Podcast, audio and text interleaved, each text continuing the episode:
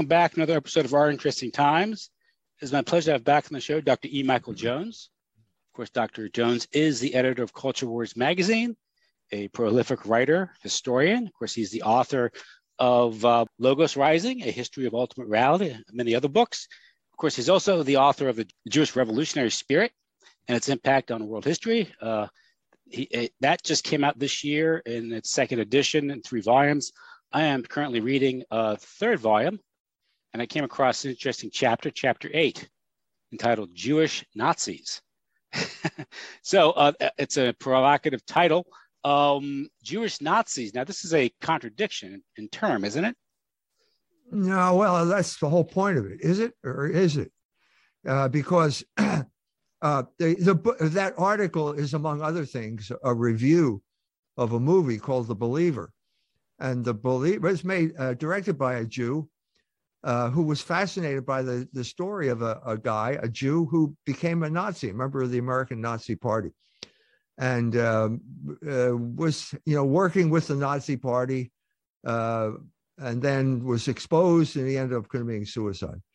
So is is it uh, that we, we uh, Chesterton, I believe it was Chesterton, said that there were he saw Nazism as a kind of Jewish phenomenon uh, it was uh, the Jewish idea turned upside down.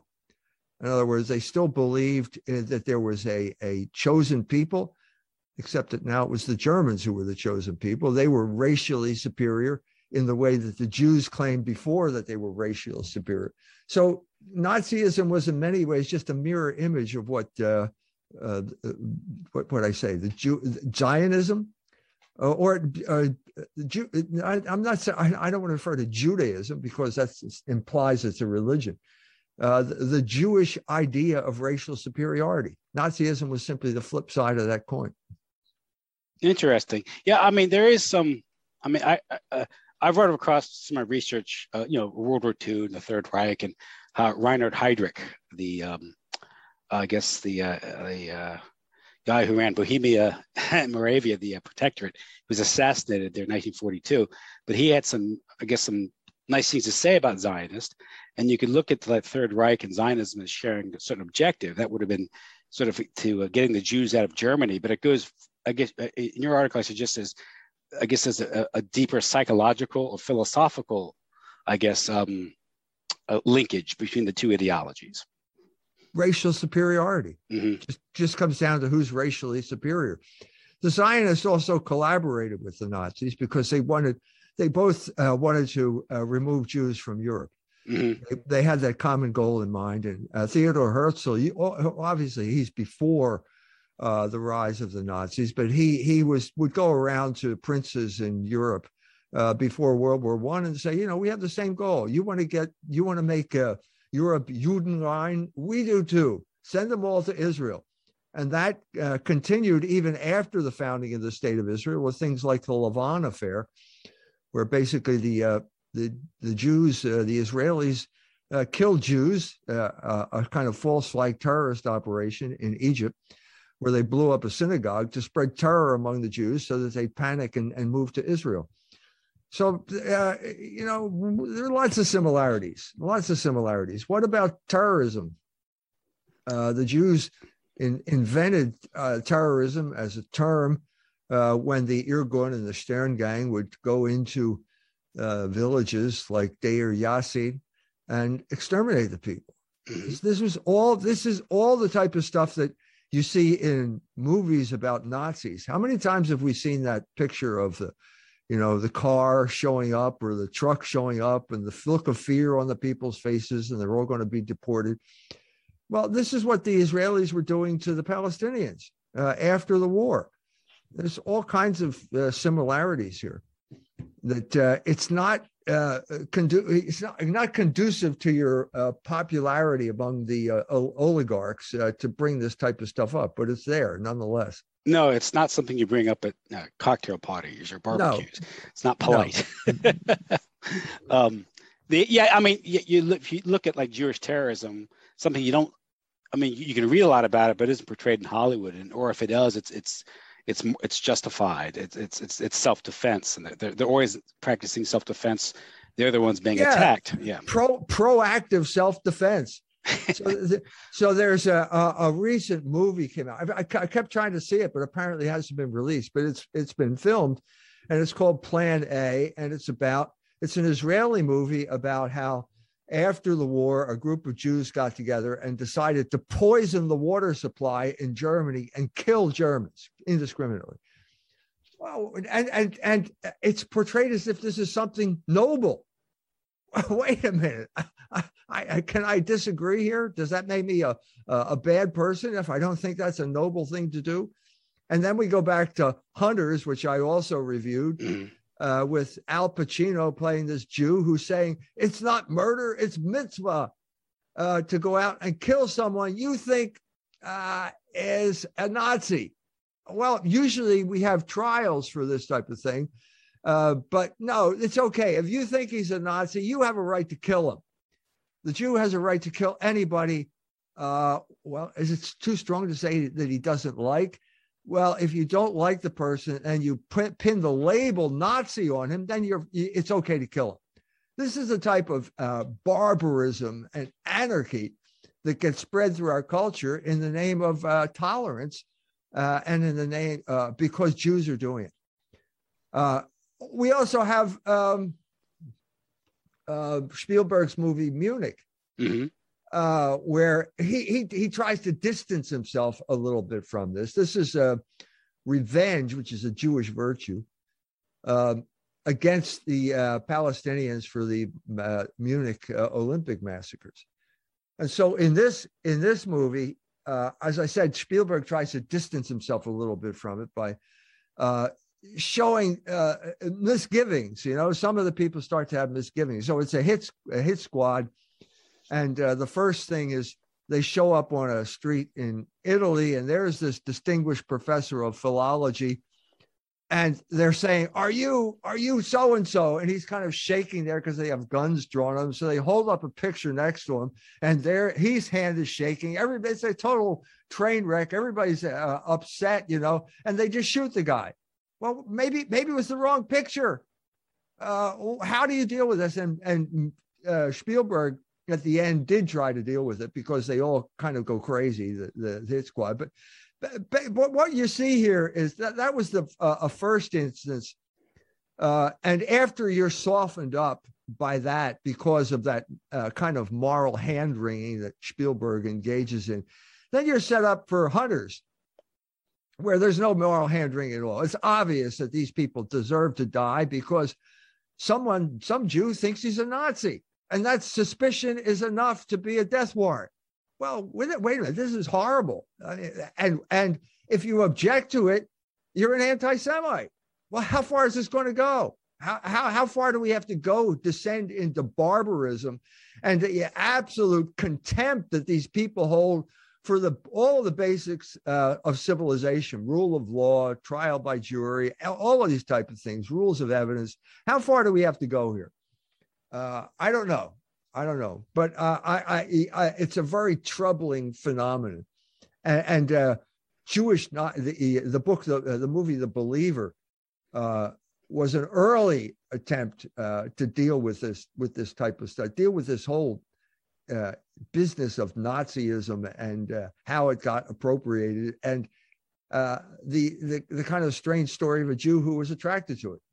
Yeah, and um, of course, uh, uh, the uh, the the label Nazi or white supremacist can be very it can be attached to anyone, applied to anyone who is your perceived as a political adversary or a problem. And of course, we see that most recently with uh, our esteemed Attorney General Merrick Garland, uh, writing a memo uh, saying that his Justice Department and FBI are going to investigate um, parents who have the audacity to show up at school board meetings to voice their opinions about you know the uh, the maladministration of the public school system they pay for and the indoctrination of their kids and that's perceived yes. again as being white supremacist uh, not I don't I didn't he didn't use the word Nazi but again well domestic terrorism it's another domestic terrorist is yeah. the word he used yeah. So now the FBI is going to be on your case if you show up and disagree with the school board about books that they mm-hmm. bought. And the books in this instance, I saw that video yes. of the lady in, in Virginia. The books, uh, this book is uh, a graphic glorification of pedophilia and, and a violation of state law, by the way. I, I, and I do mean graphic with yes. pictures, pictures of uh, uh, this pedophile sex in the book, plus a text that glorifies this type of thing. So if you object to that, you're a domestic terrorist. Mm-hmm. Well, it, it, turns out that the guy who's head of the school board is a Jew and a homosexual. Well, that's two. Uh, wait a minute. That's two reasons he cannot be criticized. That's two reasons he's always right, no matter what he does, even to the point of promoting pedophilia, even to that point, which is what uh, uh, uh seems to be the last taboo.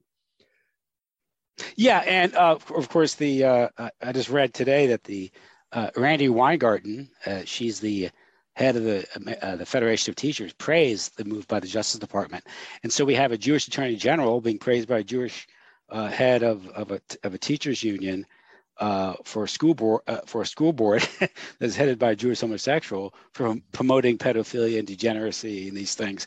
And so, uh, and then again, we, another wrinkle in this is that his his daughter, Merrick Garland's daughter, is married to uh, this guy Alexander uh, Tanner, who uh, owns this outfit called Panorama Education, which makes millions of dollars a year selling material to critical race theory, uh, uh, I guess, curriculum or programs throughout the country. Right. So he, right. his family's making money off the deal. Then he's then you get the spectacle of him uh, using his p- official position to intimidate critics of, of these programs. It's it's uh, it's so audacious. It's a chutzpah, yeah. isn't it? so uh, why don't why don't we have a campaign to, to ban the FBI? So it's obvious with someone like this in charge. This is uh, uh, it puts the Cheka uh, to shame mm-hmm. the, the secret, the extraordinary committee to combat terrorism and counter revolution, which was created in the Soviet Union one month after the October Revolution. One month later, to, in order to spread terror throughout the population in the name of combating terrorism. Mm-hmm. And what, what does that have in common with Merrick Garland? Well, uh, Che, the Chekov was a predominantly Jewish operation because uh, the the the the, uh, the people in charge uh, realized that Russians wouldn't torture and murder other Russians, so they had to have Jews, and uh, there were a lot of Latvians involved too. You had to have a foreign element here, and the Jews always consider themselves a foreign element that were just uh, in Russia because of some uh, political quirk uh, after having uh, been for generations in Poland at the time. So you have the same type of operation here You have the same type of operation uh, in Germany uh, with the Stasi, the secret police, uh, the Staatssicherheitsdienst. And the only reason we know about that to, to some extent is because that regime fell and we were granted access to the archives. So who was who was in charge of the Stasi? Well, it was Markus Wolf, who happens to be a Jew as well. And when Markus Wolf suddenly found himself unemployed, don't no problem, no problem. We have a, a, a gig for you here. Michael Chertoff invited him over to the United States, and he became a consultant for Homeland Security. Mm-hmm. So it's one it's one instance after another where this tiny minority always gravitates to these uh, situations where they can control the operation and demonize anybody that disagrees with them uh, because uh, they have Jewish privilege, and they can and they can use all of the worst cuss words uh, in the book, namely anti-Semite, and then they can invent whatever they want to: white supremacist, uh, domestic terrorist, deplorable, all of these labels, all of these categories of the mind that get imposed on people as a way of demonizing them so that then you can say they deserve whatever they get this is exactly what happened to the Germans uh, after World War II. Mm-hmm. They were demonized, and this mythology, this this this uh, this uh, what should I say? This this literary tradition uh, that I've already mentioned with things like films like Schindler's List and the narrative, like if you will. The narrative, the yeah. narrative began, and it began by convincing the Germans that they were bad people and it, it, succeeded to a large extent that the Germans do. Uh, they go along with this uh, guilt trip uh, for some reason or other. I, I have my own uh, reason. I have my. I lived there uh, in the 1970s, And I think what happened here uh, during that period of time is that the, the press was always controlled in Germany after World War II. There was nothing that didn't have to get a license. And at that point, uh, some point in the 50s, early 60s, they started promoting sexual liberation. Uh, the Kinsey Report became a household word. The, the word report became a German word, mm-hmm. actually. Uh, and at that point, you corrupted the morals of the German people. I was teaching at a gymnasium at that point, and the, one of the prime targets was the schoolgirls to corrupt the morals of the schoolgirls. And they were supposed to read uh, magazines like Bravo. Bravo was a teen fan magazine with the yeah. latest the latest yeah. heart heartthrob on the cover. But you opened it and there was Dr. Sommer, who was advising the girls on how to masturbate or th- uh, things like that. Yeah. That was always part of what he was doing. Well, it turns out his name was Goldstein. It wasn't Sommer. And he was engaging in the corruption of the sex, the se- corruption of the sexual morality of, of these people. Well, that causes guilt. And so what happens is you create the guilt and then you mobilize the guilt. So basically, it's okay. I understand that you feel guilty. Keep doing what you're doing that's really making you feel guilty, but we'll channel and say what you really feel is guilt because of the Holocaust. That's what happened at this period of time. And a whole generation fell for it, hook, line, and sinker. Because, as I said, the, the, the guilt came along with a permission slip. And it happens happened here too. I mean, all of these women who uh, protest uh, about abortion, uh, I suspect a large number of them have had abortions. And once you've had something that done that something that terrible, you're going to be plagued, and your conscience. Uh, you have two choices. You can go to confession uh, and Jesus Christ through the priest will forgive your sins, or you can so that marching down the street with three million people, you don't feel alone and your conscience doesn't bother you as much. It's the yeah. same story over and over and over again. The, the Jews were behind abortion in this country. I, there's another chapter in there, the Jewish Revolutionary Spirit, that covers that. Mm-hmm. They are behind sexual liberation, both here and in Germany, and they manipulate the guilt in the same way in both places. Yeah, and um, it's uh, yeah once you it's it's almost as the guilt is multi-generational or transgenerational and so is the victimhood status of, right. of the jews so right. the two go hand in hand like why would a, a, someone 18 years old feel guilty in 1970 about world war ii they weren't even around yet but it, they, they're trained to feel guilty about something that their fathers or their grandfathers supposedly did. The narrative is somewhat problematic and it's you know but i don't want to go down that rabbit hole right now. But um it, in the article you talk about jewish nihilism and how this was a product of exposure to the german enlightenment to the shtetl jews and this produced nihilism and then eventually manifests this revolutionary urge that's always there or is there and this manifests also in violence can you explain that yeah well if there's no uh, if there's no uh, uh, what should I say? If there's nothing, uh, uh, if there's nothing, then uh, what is there? Well, there's obviously not nothing. Wait a minute. I know there's if there's what do you mean by nothing? You mean there's no order to the universe? Uh, is that what you're saying? You mean there's no moral order to the universe? There's no hierarchy that the the czar really has nothing holding him up there, but some type of tradition. I think that's what you mean. Uh, then your will becomes supreme. And then you have, you impose the order on nothing because there's nothing there to hinder you. I think that's the way it works.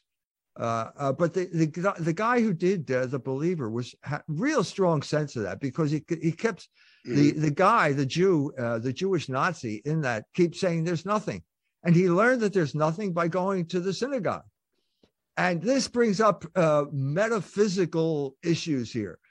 Uh, because and the man who's really uh, the key figure in this is Jacques Derrida, the uh, French deconstructor, who comes from a long line of Algerian rabbis, uh, and who would who was fascinated by nothing. oh, wait a minute, it's getting it gets complicated here because it becomes pretty clear that nothing is something to these people. There's something. There's something to nothing read a lot of books about nothing, right? much, much to do about nothing here. Yeah. Which is pretty much Jacques Derrida in a nutshell. What does he mean by nothing? By he means the absence of presence. And he always he he, he what does he mean by presence? He means the real presence. He talks about the real presence because he's obviously talking about Catholicism mm-hmm. and he's talking about the disappearance of the real presence in Judaism. The real presence was called the Shekinah, which was like the God's God's spirit in the temple. Well, that disappeared uh, when the temple was destroyed. Actually, it disappeared when Jesus Christ died because the, the veil, which symbolized the Shekinah, was rent in half. And that shows the departure of the Shekinah from, from the chosen people and uh, its new presence uh, in Jesus Christ. Uh, and Jesus Christ's presence, uh, the real presence in the Eucharist, which is then in the tabernacle of the church. So the Jews have nothing at this point, but they're going to make a big deal about nothing. And that's precisely what uh, the hero of the believer learned by going to uh, synagogue. It evaporated.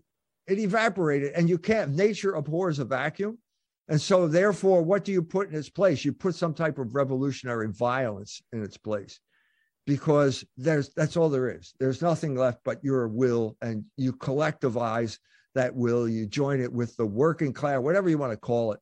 And then you'll be able to change the world and, and you'll be able to make something out of nothing, which I think is what Bolshevism was. It's making something yeah. out of nothing. Tikkun Olam. So this is their, yeah, uh, repair of the world. Um, the, um, yeah, in that movie, I think it ends with him ascending some stairs and where and had his tea sees his teeth just as after he, he blows himself up and guess this is his afterlife, and he's going, he's continually walking upstairs. It's it's uh, what what's the phrase? It's a, it's uh nothingness forever or something. That's the yeah in that in the movie. Yeah, yeah, uh, nihilism. There's it's similar. Yeah. It's similar to the uh, Coen Brothers movie, A Serious Man. Yeah.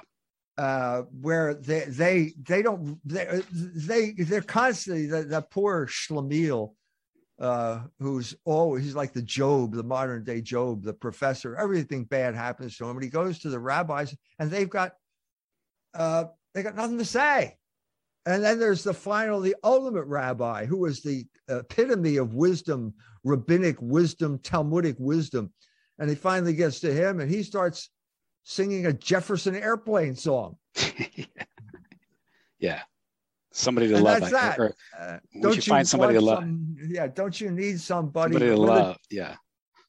So, so there's nothing there, and I think this is this is the uh, the specter, if you want to use that word again, that haunts uh, the Jewish people.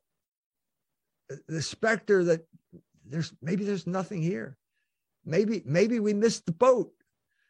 Maybe the time of our visitation came and we didn't see it uh, that's too terrible to contemplate. And so we have to get together and we have to take over the world. And they're they're succeeding. They're succeeding. So, oh, so yeah, it's basically it's born out of their rejection of Jesus Christ, which, as you write, it's a rejection of logos, and and uh, because of that, uh, you know, Jesus, uh, uh the incarnation made, I guess, their status as a chosen people obsolete, if you will, and there was a new covenant and they don't want to give that up. They don't want to give up that status, but they've lost the temple. There's nothingness. So what do you got? You have revolution, um, which, you know, of course, there's a lot of time here, but, um, you know, as I guess as Europe developed and they, they uh, established their place in Europe, they became sort of this, uh, I guess, a, um, a, a seed of revolution as, as the time arrived. I was just reading today about Christopher Columbus. We're of course we're around Columbus time, and it was I guess there was uh, uh, some of the uh, the critical tracks against Christopher Columbus were written by conversos. so it's uh, and then published by publishers in the Netherlands. Of course, the Jewish publishers in the Netherlands were expelled by the Spanish crown in, in, in 1492 in the early you know uh, 16th century, the whole the converso crisis.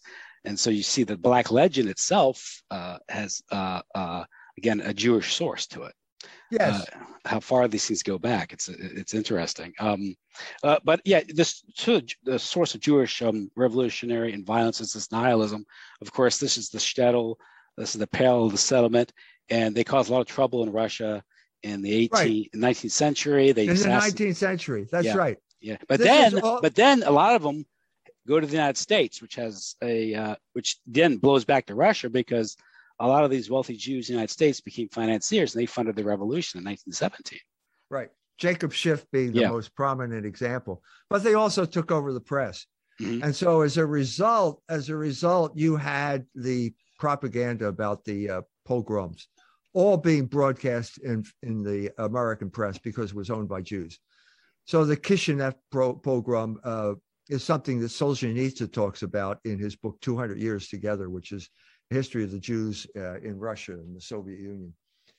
And uh, he, he talks in there about how the uh, Roosevelt called in the Russian ambassador and said that Theodore Roosevelt, I'm talking about now, uh, after the Kishinev program, pogroms, and said you can't impede the the uh, the ability of American salesmen to travel around Russia and sell their wares.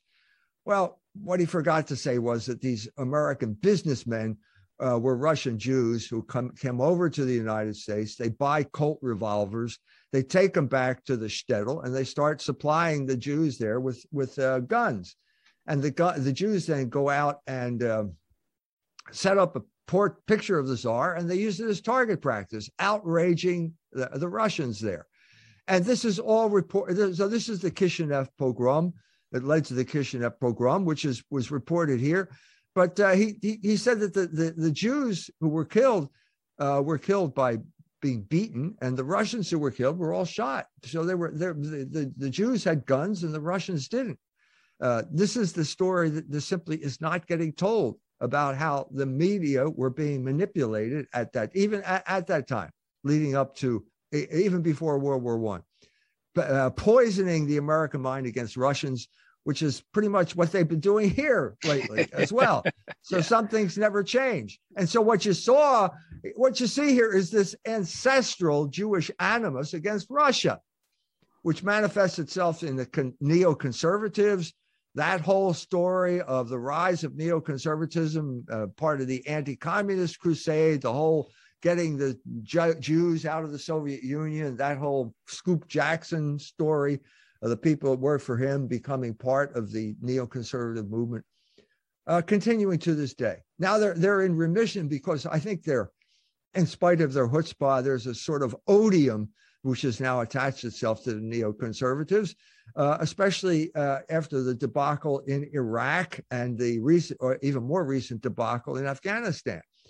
Uh, and so they're not thumping their chests anymore they're they're uh, they're kind of in remission right now. Mm-hmm, mm-hmm. Now, in, in the article, you talk, um, or you write about rather, the um, the this uh, uh, uh, uh, uh Georg Ratzinger, the great uncle of, of Benedict XVI, and his take on this. You also discuss things like um, or, figures like Professor MacDonald, right and his writings and he he he he uh, he he writes sort of takes a, a sociological or a, sorry a sociobiological view a Darwinian approach to these things. Yes. And you have an interest because he has actually, although he criticizes Jewish power, he has sort of a, a, a, an admiration for it, which which you write is some of a contradiction. So could you sort of explain maybe uh, the, the difference between Georg Ratzinger's approach and maybe Professor MacDonald's, yes. although there are several decades different, that they're both yeah. offer something to, to, to the question.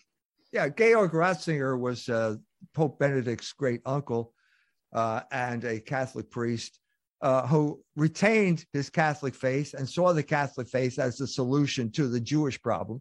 At that point in history, you could be a Catholic uh, in good standing and say there was a Jewish problem okay? That things have changed since then which is something we should talk about as well. Uh, kevin MacDonald on the other hand used to be a catholic uh, lost his lost the faith when he went to the university of wisconsin uh, during the 60s which is a time of revolutionary ferment the jews had taken over the university of wisconsin to a large extent uh, and uh, there was uh, the ROTC building got blown up, and there were all sorts of problems associated, but uh, but the, also you had the sexual revolution there. so Ron Radosh ended up, he was a, a, a, Jew, wrote a memoir called Commies. He was a Jew from New York City who was a member of the Communist Party. And he was told by the Communist Party to go to the University of Wisconsin and subvert what was going on there, take control of it, engage in revolutionary activity there. The Solons of Wisconsin woke up one day after the the uh, ROTC building got blown up, and they realized, hey, we have a Jewish problem here in Wisconsin. Uh, but you can't say that. Polite people don't say that. Uh, and so what they did was they simply uh, raised tuition for out of state people, all out of state people. They should have just banned Jews from going to the University of Wisconsin because they tried to overthrow the government there, but nobody could do that. Uh, after World War II, nobody can do that anymore. Joe, what did Joe McCarthy and Joseph Stalin have in common? Not much, but they did have one thing in common. They could not say the word Jew. Even Stalin didn't want to say the word Jew. So he used circumlocutions like uh, rootless cosmopolitans. And, yes. of, co- and of course, uh, or the doctor's plot. That was yeah. another way of talking about Jews, even though he had purged the Jews like Zinoviev and Radek and those people during the show trials of the 1930s. Well, Joe McCarthy had the same problem. And not only that, he gets a guy, uh, Roy Cohn as yeah. his assistant. Well, bad move, Joe. Uh, but he couldn't say it. And so as a result, uh, this thing kept festering. Now, to get back to Georg Ratzinger, uh, his uh, most famous descendant was Joseph Ratzinger. Joseph Ratzinger was born in 1928. No, wait a minute. I'm sorry, 1927. He was a very old man, approaching 100 years old now. Uh, and so that means he's 20 years old in 1947. What happened over the summer of, uh, I'm sorry, the winter of 1946 47?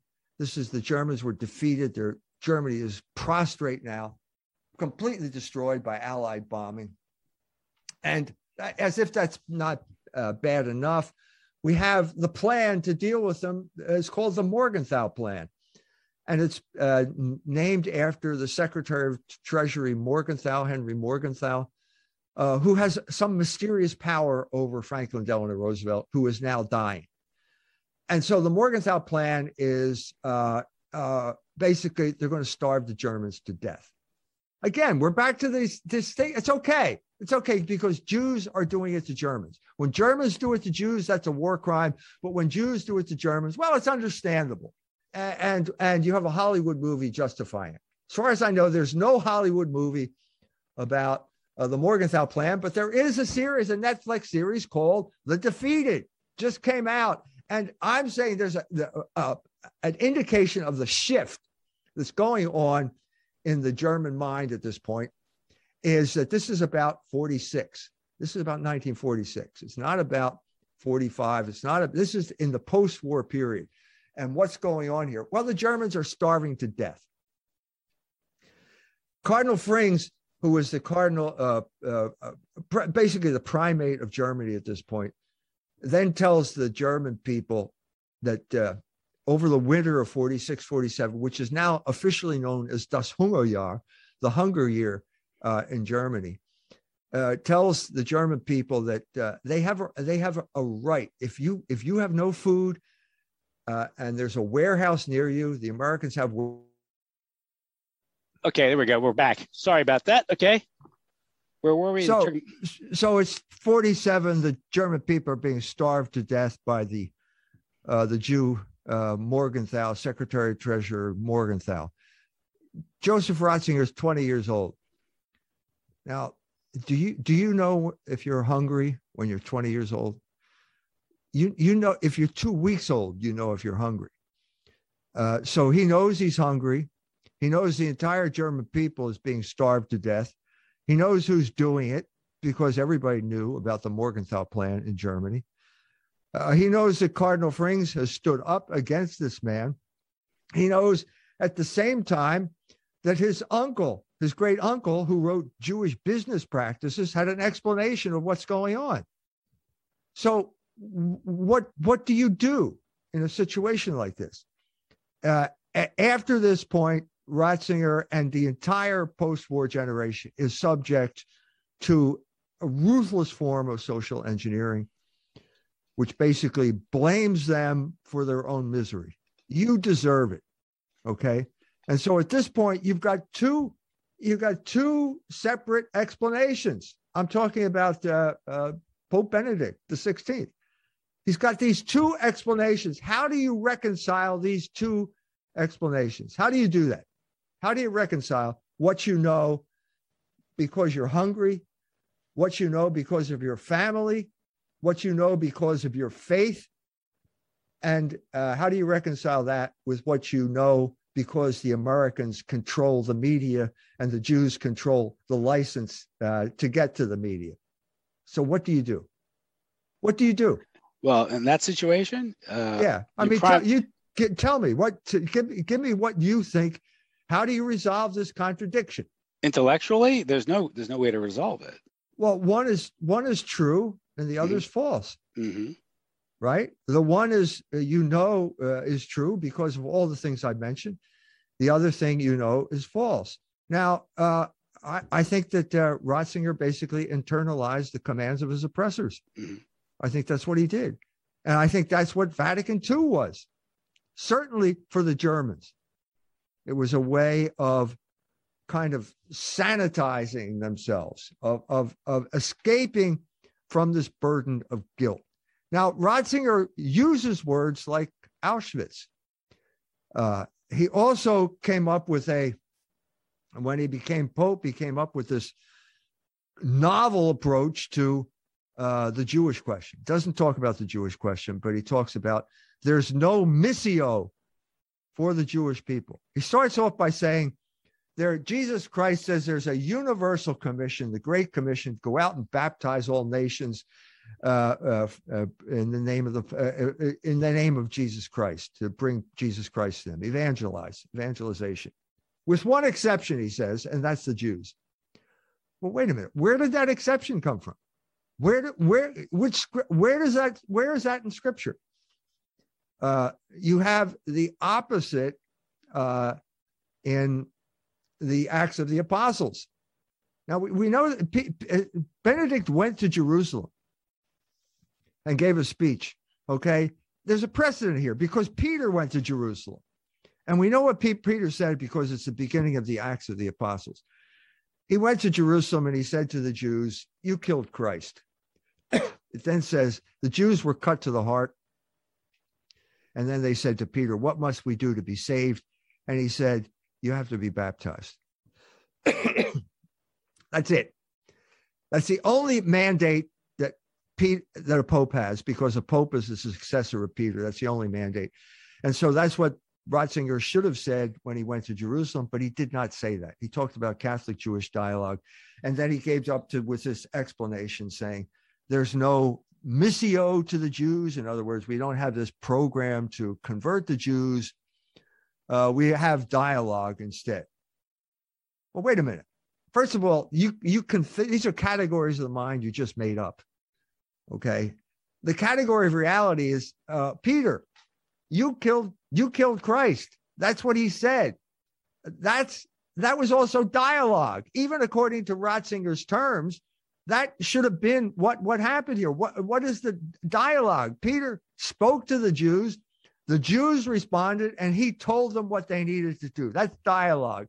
It's not as if he's descended from heaven and said, You're going to do this. He never had any power to do anything. The Jews were in control in Jerusalem, not the, this group of people, the apostles. No. So he was engaging in dialogue, but the, the, the, the again, this Catholic Jewish dialogue that took place was not that. It was a category of the mind uh, that, in many ways, was to create, to thwart dialogue. If by dialogue you mean a, a, a serious exchange of point of view leading to some type of successful conclusion, the culmination of what Ratzinger called Catholic Jewish dialogue came very recently when uh, Pope Francis preached on the, the epistle to the Galatians, Paul's epistle to the Galatians. And the rabbi said, No, you can't do that. That's the culmination of Catholic Jewish dialogue. Not, not uh, you know, sitting down with the Jews and say, look, uh, you're in charge of this pornography industry. We want you to do something, or, or we're going to do something. No, it's nothing like that. It never came to anything like that. It was always the Jews badgering the church to make concessions and uh, uh, uh with the ultimate goal of prohibiting the church from preaching the gospel. Yeah, it's, it's, it's Jews telling the church who can be canonized, who they can canonize, right. or right. who can who can be uh, let back into the church, or what gospel, how the gospel should be written, or how it should be re- rewritten, or whether you can have a passion play or not. Yeah. Right. Yeah. Right. It's all been one-sided. There's been no dialogue because basically the church has abandoned any attempt to convert the Jews. I, I, mean, he, Ratzinger said dialogue was going to convert the Jews, or that's that's the well, he didn't engage in dialogue. Nobody did. Nobody did. It was all just kind of one sided and making concession after concession to the point where Cardinal Keeler of Baltimore basically came up with dual covenant theology and said, oh, the Jews are uh, uh, can be saved by following their covenant. No, they can't. They're obsolete covenant. Can't do that. So this all is traceable back, I think, to to, to Ratzinger. I mean, in, in a, in a very serious way. What what could he? What should he have done? What should he have done? And this would be a, a, a kind of, what should I say, a dramatic, a kind of thought experiment here. But, but it goes back to a, a question. He talks about the guilt that the Germans felt because of Auschwitz. Do you do you feel guilt uh, because of the firebombing of Dresden? uh, yeah, it's a good. Yeah, yeah, yeah, yeah. do you do you feel yeah. guilt because of the uh, obvious war crime of dropping atomic bombs on Hiroshima and Nagasaki? Why why should the Germans? Why should are you telling me that somehow that why is this different? Why is it suddenly that only these people should feel guilt?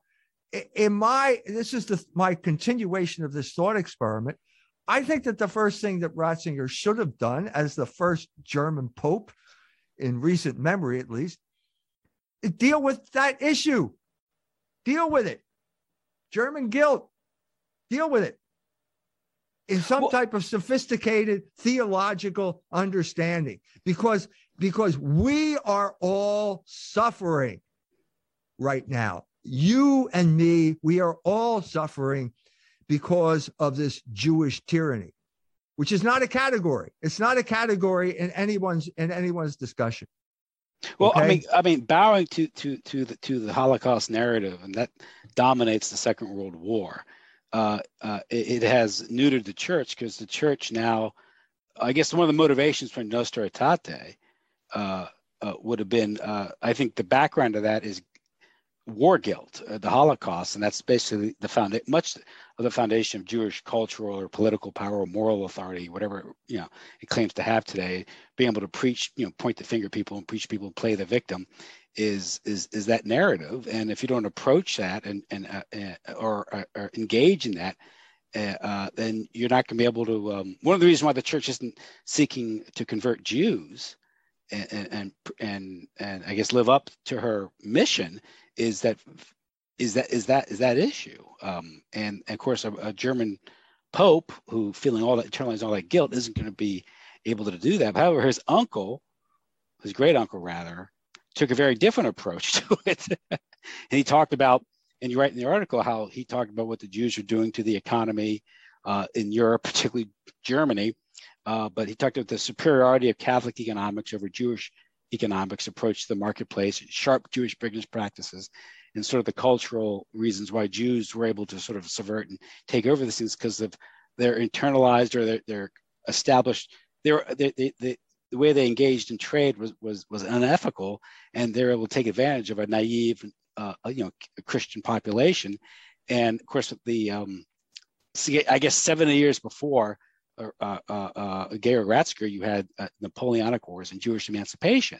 And in that time, they were able to take over and subvert you know, the economies of Europe. And he was dealing with that issue directly. And it's one thing that's been denied to Catholics and people in general is, um, I guess, priests or, or people who can deal with dialogue with Jews directly, point the finger at them and preach to them. We don't have right.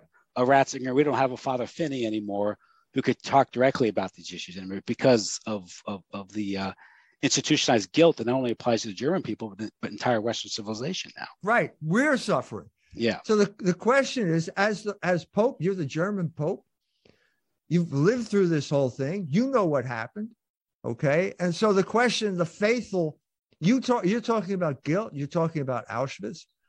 I, I didn't have anything to do with that.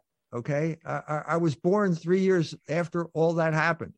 I was born uh, uh, in 48 when the whole plan shifted. So the so but but I'm I'm afflicted because the whole world is afflicted with this thing. This this this guilt that uh, we all seem to have inherited and we don't know why. So the question would be uh, we'd have to press the pope. Now we have a german pope okay? The question is is, is it a sin to criticize jews because it's certain, it's yeah. certain, if, if you're if you're living in germany it's it's illegal to criticize jews that's mm. obvious now but we need some moral clarification. That's your expertise. You're infallible when it comes to faith and morals. Would you please clarify this issue? It's tearing us apart. Well, it's gotten so bad now. You they just arrested a 96 year old woman uh, because she was a file clerk at right. an alleged death camp or concentration camp, and they have no real evidence against her. But they're going to throw her in prison for the rest of her life. They're going to try no. to do that. This yeah. is horrendous. Now they uh, now there's a hundred year old guy there. This mm-hmm. is getting close to what what the uh, the communists did in Spain. You dig up the corpses of nuns and you desecrate the corpse. We're we're almost to that point here. Okay. Now nobody nobody was tried for uh, war crimes uh, on the American side. Are you? Do you mean to tell me there were no war? The whole strategy, American strategy, was based on war crime, a war crime, because it was based on the systematic targeting of civilian population by aerial bombardment. That's a yeah, war crime. Here's a Lindemann report. Lindemann report that the British and then the Americans adopted when they entered the war. Yeah, it was Anglo-American strategy, terror bombing. they terror bombing. Terror bombing. Terrorize yeah. the population began mm-hmm. within days. The British uh, inaugurated it because that was always the strategy with the British Empire, beginning with the, the invention of the airplane. They terrorized local populations by flying over and destroying villages and spread terror throughout the whole population by doing that. So, uh, are we going to are we going to have a, a, a real serious analysis of guilt accruing from actions in World War II? Well, the German Pope should have done that that would have been the ideal situation, except that if he had done it, uh, he could have ended up in jail. But that would have been really interesting too. Uh, are the Germans going to put a German pope in jail uh, because he's talking about uh, what happened in World War II in a way that is not uh, accessible? Now, I have a friend who's a, a, a history teacher in Berlin, and he has to teach a lesson on the Morgenthau Plan. He also has to teach a lesson on the Hungerjahr, and he also has to teach a lesson on the Berlin airlift, which was the reversal of all those policies. Mm-hmm. So obviously, these are categories of uh, the state state sanctioned official categories of German history. Can we talk about this uh, in some type of dispassionate, moral way? Can the can the leader of the Catholic Church wade into something this? now that we have a German? Can he deal with what happened in Germany? Well, he didn't. I mean, nothing happened. We had, instead of doing that, we had Catholic Jewish dialogue, uh, which went nowhere uh, and is still going nowhere. So I'm saying, I'm saying, uh, I, I said this in the article I just did in the September issue about the Latin Mass. I'm saying Summorum Pontificum was passive aggressive behavior on Ratzinger's part by which I mean he he instead of reforming the liturgy for everyone, he made this Latin Mass indult available for certain people. But it, it was a covert way of bringing the Jewish question back into play again after all of these years. Now, the, the Catholic Jewish Dialogue Commission, the official commission in Germany, said that to him. They months before, it's in the article, but uh, they wrote him a letter saying, if you go ahead with this, we know your intention. You're trying to bring back the Jewish question, with all those Jewish prayers, you know, about the conversion mm-hmm. of the Jews and so on and so forth. I think I think they're right. I think they were right. I think they they they they knew what was going on, that the whole Latin mass thing was really a stalking horse for something that he couldn't address. This is what I'm saying with passive aggressive behavior. It's like the classic defeated nation behavior. So I can't address it explicitly. Let's reform the liturgy if you want to do that. Let's talk about morality here. Let's talk about history. No, we can't do that. So we'll do it in a passive aggressive way by bringing back the Latin Mass. And the Latin Mass then becomes weaponized and a stalking horse for things that we can't really talk about. Your, your treatment of, of Kevin MacDonald, he, you talk about the three Kevin MacDonalds, and it goes to what you claim is sort of a um, inner contradiction of his approach, uh, uh, about this Darwinian approach.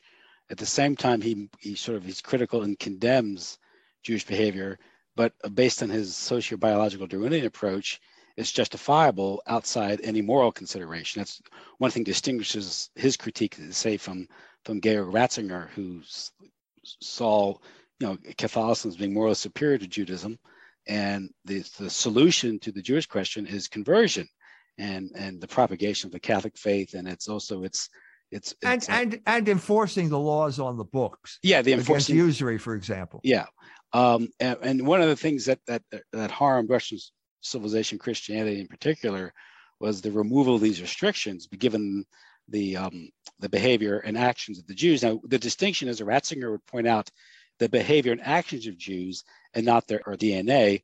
Whereas later criticism of Judaism, you know, the anti-Semitism developed in the late 19th century would have been uh, more racial, and that, of course, right. that, had, that had a profound effect in the 20th century. And Kevin MacDonald's approach, because uh, he's again Darwinian, it's materialist. Uh, although his research on Jewish behavior and activism is superb, uh, I guess his approach, sociobiological, is insufficient because it reduces everything down to DNA and so the sort of this behavioral or a um, sorry, a sort of a um, basically it's uh, you, you, people they're, they're doing it because of their DNA you know. And, yeah, which means that they're they're robots or automatons. Yeah, which means they have no free will. Well, mm-hmm. why are we talking about that? it's like saying, uh, are we talking about morality in salmon? Is there something we need to mm-hmm. do to change them? No, they don't have morality. They they act according to stimuli. Well, he's saying the same thing is true of uh, human beings, which is makes all of this critique uh, uh unnecessary or or pointless. Mm-hmm and, on top of that, so the difference is that uh, Georg Ratzinger would say, uh, "Oh yeah, they got they got to where they are because they cheated." Kevin, I think, thinks that uh, they have superior intelligence. They won out in the battle, the socio, the battle, the survival of the fittest. They came out on top. Well, that's the end of the story. If you're a social biologist, what else are you going to do? And and then you get this note of admiration that these white boys they really would like to be Jews you know, if we could only have a, a, a Zionist white boy culture, you know, uh, and and that gets us right back to the whole, you know, Jewish Nazi thing, you know, mm-hmm. two sides of the same coin. So basically, you got Kevin's critique. He's, there's the Catholic boy who, you know, had some training in morals. You know what I mean? Throwing it overboard with the sexual revolution, but the you know the repressed comes back and he's he's annoyed at the Jews. There's this moral indignation at what the Jews are doing to our culture. But then he can't back that up with his sociobiology because we should just have unbridled admiration for the Jews because they're superior to us. And they're proof they're superiors because they took over our culture. So what's that's the end of the story. Yeah. What do so we do? What, what's there to criticize if it's sort of a natural process? Right. What's there to yeah. criticize? So he's, con- he's de- a deeply conflicted guy. I wish he would just go to confession and come back to the Catholic faith. But you know, that's that's the mysteries of God's grace interacting with the soul. You know, we can always hope that will happen. Well, then it comes back to a choice. This, when I sent you the email, it's um, either Hitler or Christ, right? Yes, that's one and, way of putting it. Yeah, I know it's blunt. It's maybe overly simplistic, but uh, you're right. Uh, people, um, the if you, one thing I, I do detect and you know you you've said it that you know uh, it's uh, Protestants who don't, don't go to church anymore, and it, that's what a white be, boy is. Yeah, um, and of course they they they uh, they create this white identity because of all the agitation against white people and, and these sort of things. So uh, it's kind of the thing where every other ethnic group has their identity and they're, they're constantly talking about it. But if you're white, you can't talk about it. So you're kind of put in this category, then you're trapped. Um, it's a difficult situation politically. And also given the fact that, you know, I guess the powers that be uh, appear to be creating the, these categories for one reason or another.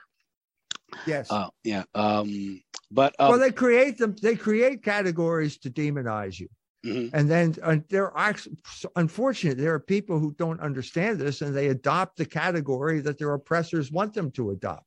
Mm-hmm. Uh, and that is uh, pretty much a white boy at this point, you know. And then they, if you try to explain to them which I did in that debate with Jared Taylor, I, you know, well, wait a minute, this is not really your identity. They get uppity and they get upset and they accuse me of being a race denier or some some weird uh, crime like that. Uh, no, that's not that's not it. That's not it. This is this is a demonization process. And if you want to adopt uh, the demon as the labels of your oppressors, well, go ahead, but don't expect to win anytime soon if you do that. I, I said this before, but that's exactly what happened. Uh, the opposite happened in St. Louis when I said, no, the people that are trying to preserve the statue, they're not white supremacists, they're Catholics. As soon as I made that uh, claim stick, they won, and the, the statue is still standing in saint mm-hmm. Louis. Yeah, it was identity theft. Umar Lee was engaging in identity theft. And that's a classic. That's exactly what happened to the German people. It was identity theft. They've had their identity stolen. The Jews stole their identity. They gave them a false identity. And like the, you know, like the white boy who turns around at the biker rally when someone yells, hey, asshole, they have they have internalized the commands of their oppressors. And this is a catastrophe for everyone. It's not just for the Germans, but it's for everyone. That's the problem. That's the problem. If you don't work for the conversion of the Jews, you end up condemning, if you say they don't need to be baptized, if you don't bring that up, you condemn the Jews to hell in the next life because baptism is necessary for salvation. But the other side is you condemn the rest of us to hell in this life because you're ensuring Jewish hegemony over the culture. And we're all suffering from that now, both here and in Europe.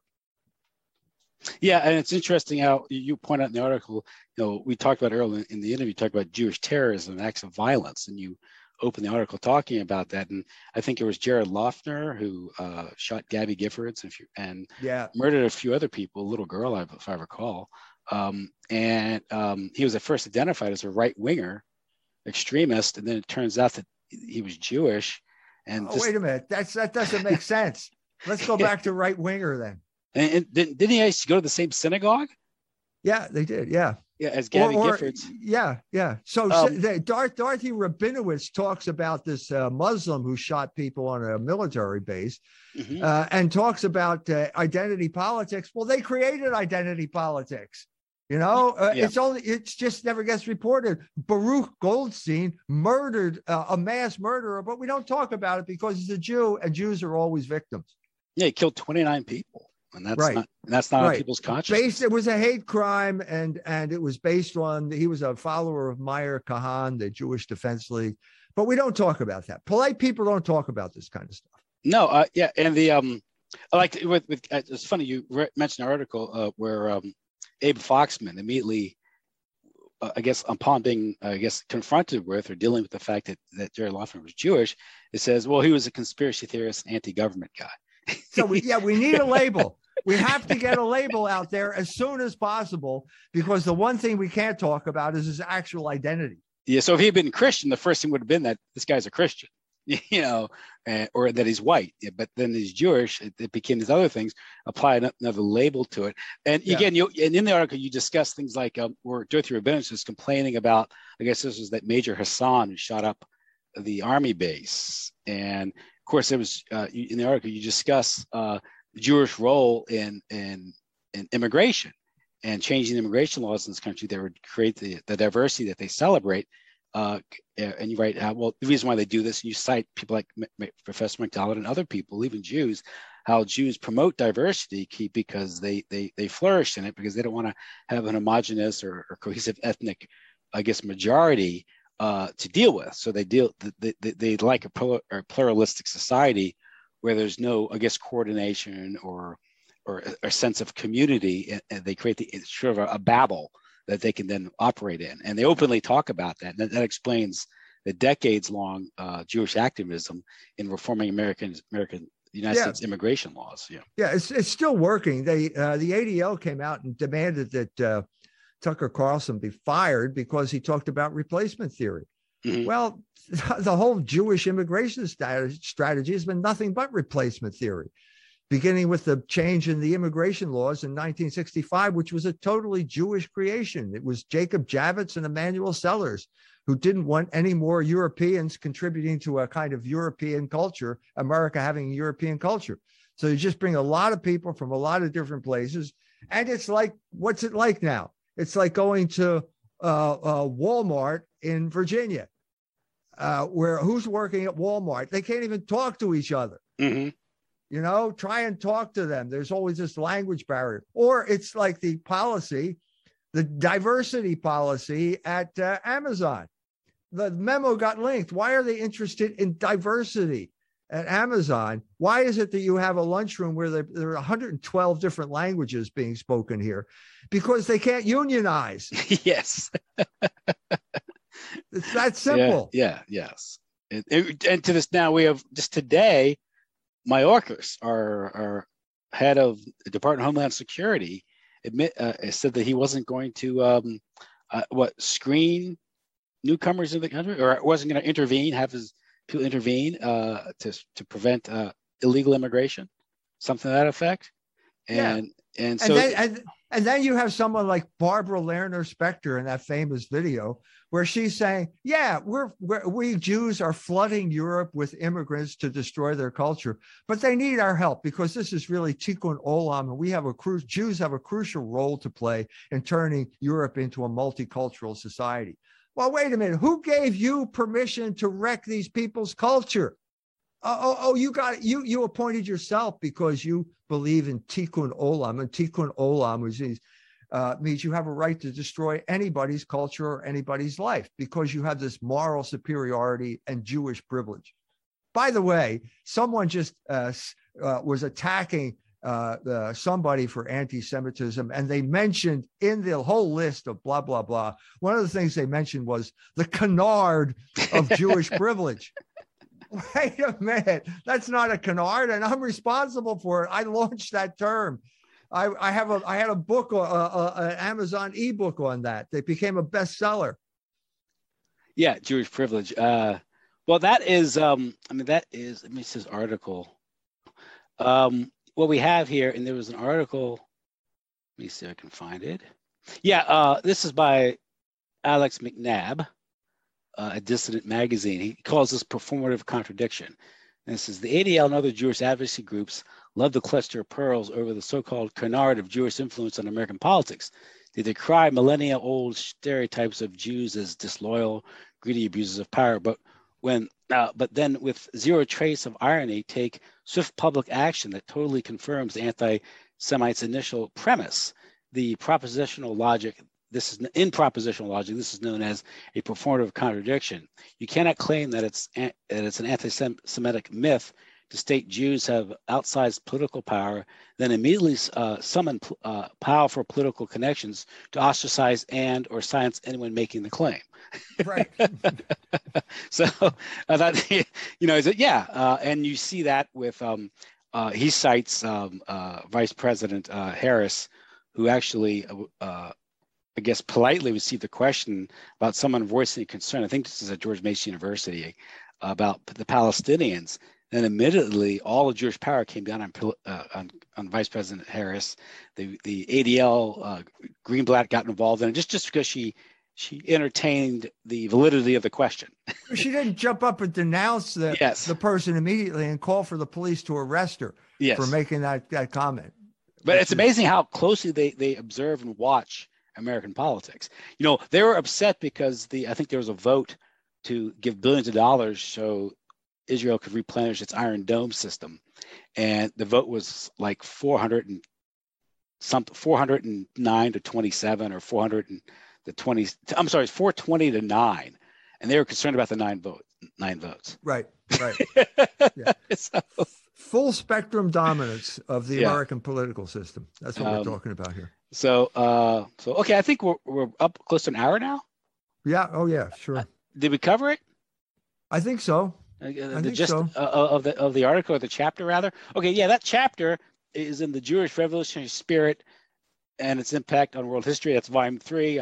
I've been going through the, the third chapter, uh, well, because I read the original book, and so I want to get some of the newer material. And it's a, actually what I find is you can open up open up any chapter. You don't have to read it uh, in sequence. It's all, you know, you can just pick up these various. Uh, some are, you know, some chapters are shorter than others, so I hardly recommend it, um, of course. And of course, um, so I, I guess I guess I'll let you go. Thank yeah, you well, thank so you. much for coming on the show. Um, Culture Wars Magazine. Oh, Culture Wars Magazine. Go to culturewars.com for the magazine or go to fidelitypress.org mm-hmm. for all of the books that we've mentioned on the show tonight. Great. Thank you so much. You have a good evening then. You too, Tim. Take okay. care. Bye bye. Bye bye.